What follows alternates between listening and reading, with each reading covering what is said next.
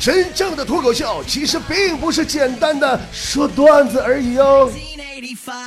那个，你们谁能告诉我一下子啥叫水逆呀？我最近好像水逆了，喝口凉水都能呛死。我手机丢了一个，掉水里一个，坏了一个。一个月内赶上两次飞机取消，两次延误。我的淘宝店铺啊，被人举报一次，微店举报两次。关键是我还真没咋地就举报我了。最近呢，有去淘宝会员那个买会员卡的那个，是不是发现下不了单了？对吧？今天才恢复好，我知道啊，耽误我出了多少单呢？耽误多少会员找到我的联系方式啊？耽误你们跟我唠嗑啊？还有就是微信公众号那个功能不能使用了，你们发现没？腾讯大姨妈了，跟抽风似的，一会儿能用，一会儿不能用。这阵儿也好了。这个月呢，我还急性胃肠炎一次，嗓子哑到不能出声一次，热感热感冒不是热伤风感冒一次。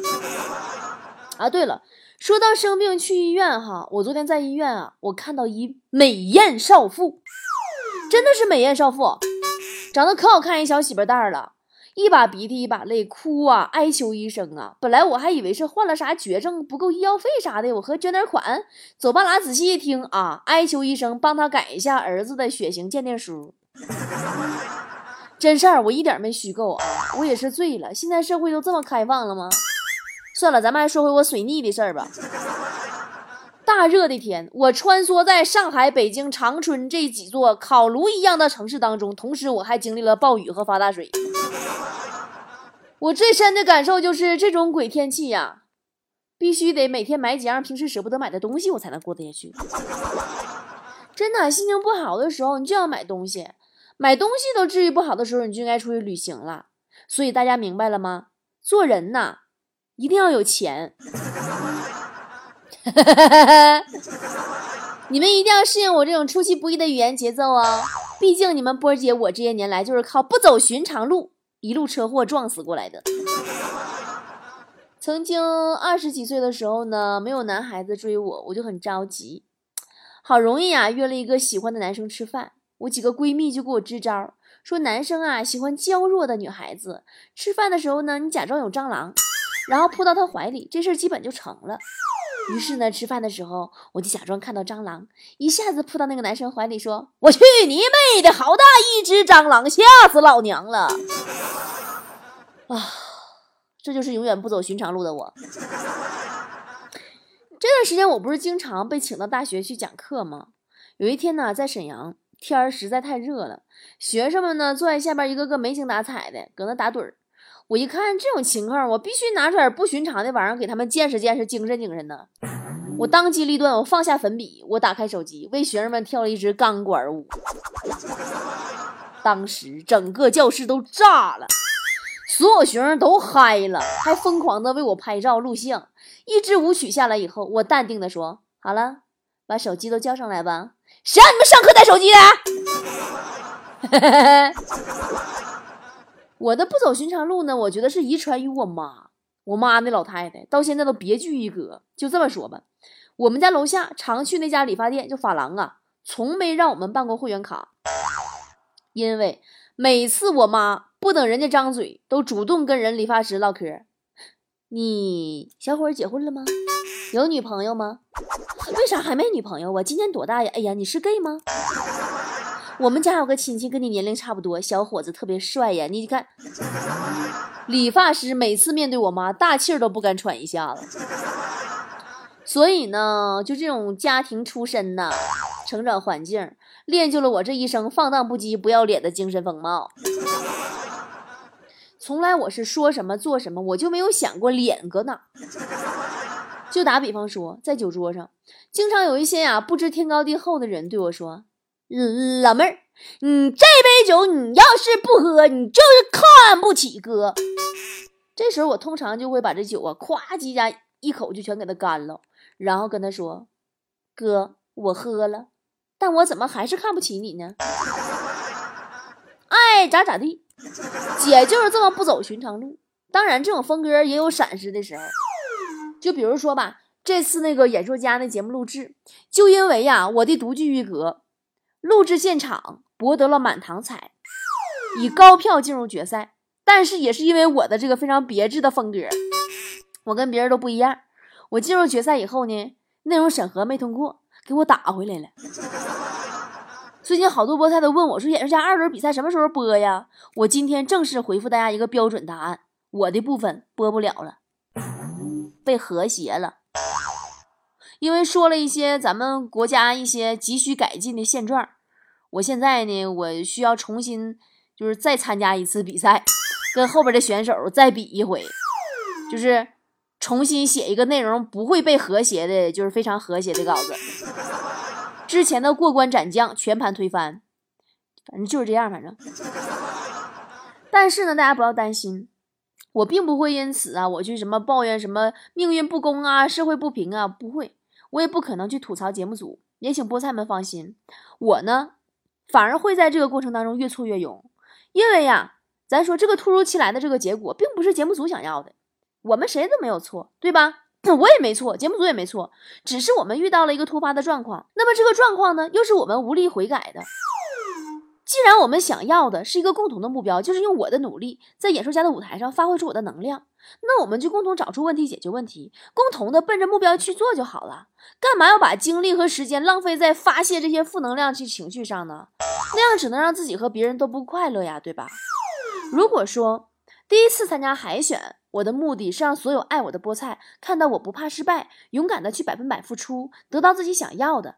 那么第二次这个二轮的比赛突然被叫停，我又去了，我继续去参加比赛。我的目的就是要让所有依旧爱我的菠菜看到我在百分百努力付出之后失败了还继续前行的心态。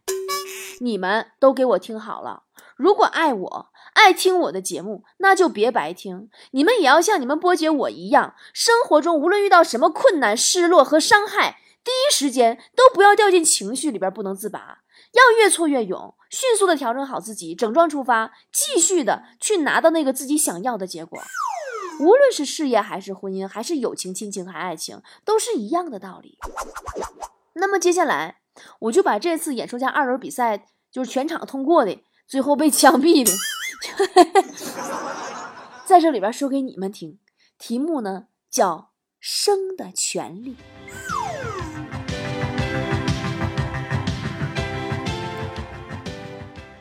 曾经在网上看过这样一个段子：小学生填空题（括号什么什么的人流），小学生填的是无痛的人流。你看看吧，这是广告的力量吧？也是中国性教育的悲哀。作为一个已婚已孕的中年小少妇，我接触最多的性教育大概就是人流广告了，他们无时无刻不充斥着我们的生活呀，电视里、广播里、网上、电线杆子上，什么梦里无痛三分钟，去除烦恼好轻松，今天做人流，明天就上班，今天做人流，马上就上班，一边做人流一边上班，不是我不小心。只是真情难以抗拒。开始了吗？已经结束了。哦，对了，学生套餐八折优惠啊！就差没有朋友圈集赞送人流了。而在这些无风险告知的广告轰炸里，很多的无知青年男女把人流当成了避孕的方法。因为可以做人流，就可以安心的、开心的不带套；因为可以做人流，就算意外怀孕也不会影响到自己的人生。甚至还有的女生认为，要是没做过人流，都不好意思说自己曾经爱过，还说啊，谁年轻时候没遇到过几百个渣男啊？把渣男和孩子一起流掉，老娘还是一条好汉。好多男生则认为，这个时代呀，处女情节算什么呀？能找到一个没做过人流的老婆，那就是祖上积德。每每看到有男生跟哥们炫耀几个几个姑娘为自己做了几次几次人流，每每看到有女生一脸无所谓的说没关系啊，做了就好啦，我都特别的想问问他们：人流就真的如你想象那样一般轻松吗？有没有人告诉过你，躺在手术台上那种无助和身心俱损的痛？人流就真的像你想象般毫无后顾之忧吗？有没有人曾经告诉过你，有多少姑娘因为一次人流终身不育？人流就真的像你想象那么便宜吗？五百八包干儿啊！有没有人告诉过你，那张收费单之外还有一条鲜活的生命作为代价？我十九岁那年，因为没有采取任何的避孕措施，意外怀孕，奉子成婚，生下我女儿。三年以后，我决定跟那个渣男离婚。可这个过程当中，我发现我再次的意外怀孕了，因为在婚后我依旧没有采取任何的避孕措施。办完离婚手续那天，我已经妊娠五个月了。我选择了人工引产。从小到大，没有人教过我该怎么样避孕，只有满大街五花八门的广告告诉我，我们的人流拥有世界最高的水平，我们的人流是最轻松的。那个时候，我觉得。这肯定是一件再正常不过的事儿了。可当我走进那个惨白惨白的、冷冰冰的、灰色地面的，并没有我想象中那样无菌的一个简陋的手术室里，我躺在那个简易的手术台上的时候，我抬起头，就能看见医生在我临床的女人们身上进行着操作。我跟医生说，我难受。医生说：“你把嘴闭上，你好受时候告诉谁了？”当他把一根长长的穿刺针穿过我的皮肤，扎进我肚子里的胎儿的身体的时候，我明显的感觉到了那个生命惊恐的挣扎。这个时候，我突然发现，我忘记了一件特别重要的事儿，就是五个月大的胎儿啊，他已经器官健全了呀。他有听觉，有视觉，有嗅觉，有感受的呀。他还会在妈妈的肚子里面踢腿、伸懒腰和吃手指。出院以后的日子里呀，每次看到我女儿像小鹿一样在我面前跑来跑去，我都会想起那个曾经被我放弃的小生命。很长一段时间里，我都不敢直视我女儿的眼睛。因为如果不是当初我那么的自私，这个世界上就会有另外一个跟她一样可爱的孩子，可以拥有跟她一样体验世界的权利。有数据显示，我国人工流产率高达百分之六十二，全国每年登记在案的流产手术至少一千三百万人次。这其中还不包括一千万人次的药流以及民营医院和各种地下诊所的手术数量。这其中，未婚未育女性超过一半以上，未成年少女超过百分之三。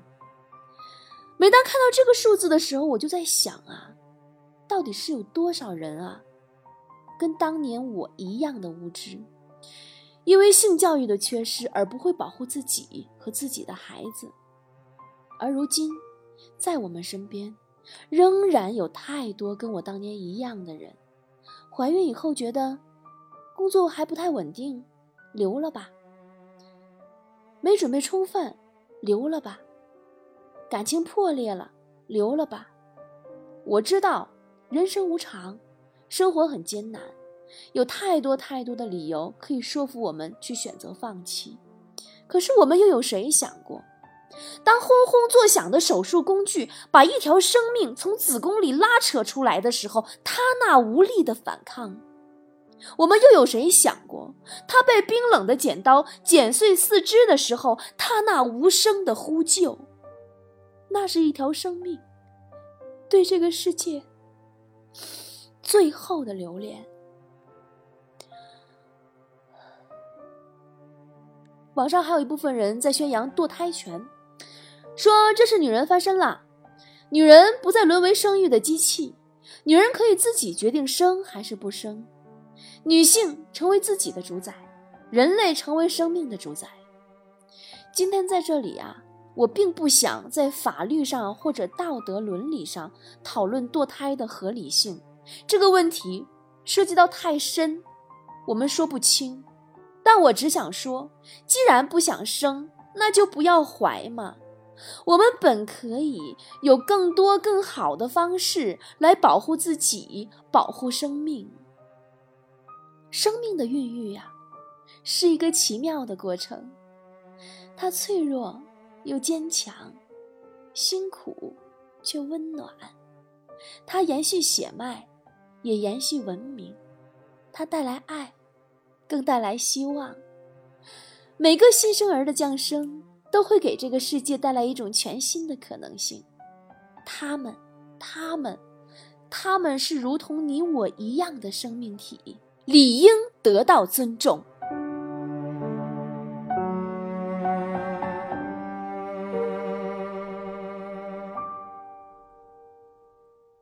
以上呢，就是我对我们因为性教育的缺失以及对生命的轻视而产生的堕胎现象的阐述。但我今天啊，我想撇开这篇演说的内容本身，跟大家说一个关于我想要什么以及我该如何得到的话题。也就是说，我为什么一定要在受挫了之后还继续的参加演说家的比赛呢？就是因为自从我开通了波姐电话亭以后，发现这个世界上太多的人。本来是奔着一个好的目标去的，但只要过程当中受了一点点委屈，就纠结伤心的不能自已，不开心到放弃了当初的目标，最终得不到自己想要的，然后面对自己的失败，还全都是理由和借口。哎呀，都是因为谁谁谁说了什么，因为谁谁谁做了什么，都是因为突然出现了什么状况。但我们从来没有想过，为什么我们要被外界因素影响到自己去放弃呢？为什么就不能遇到问题、发现问题、解决问题、继续前行呢？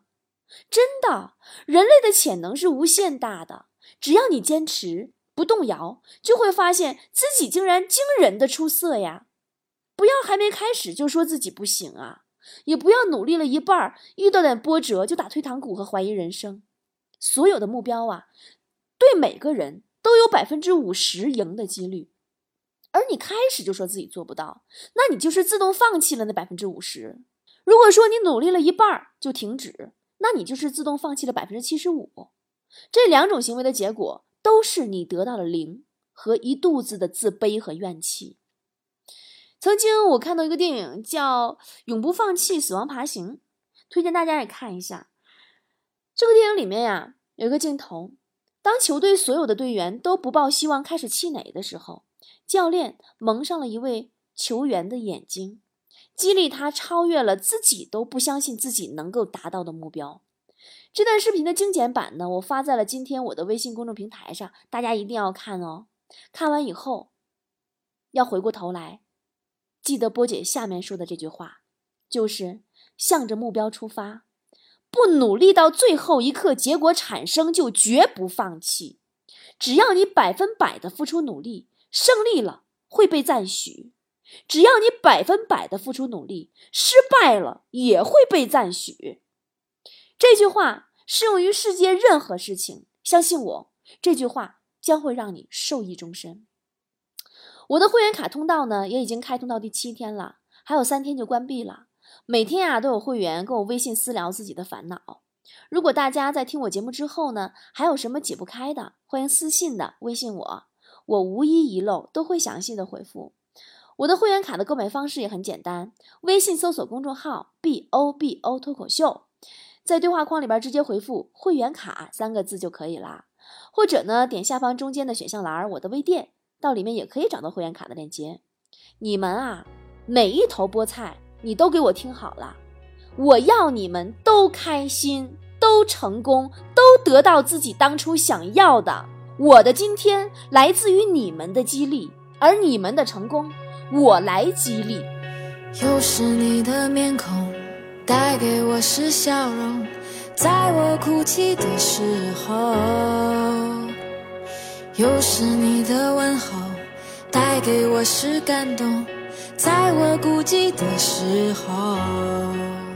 虽然没有天生一样的。但在地球上，我们是一样的。尽管痛的、哭的、没说的，但哪有一路走来都是顺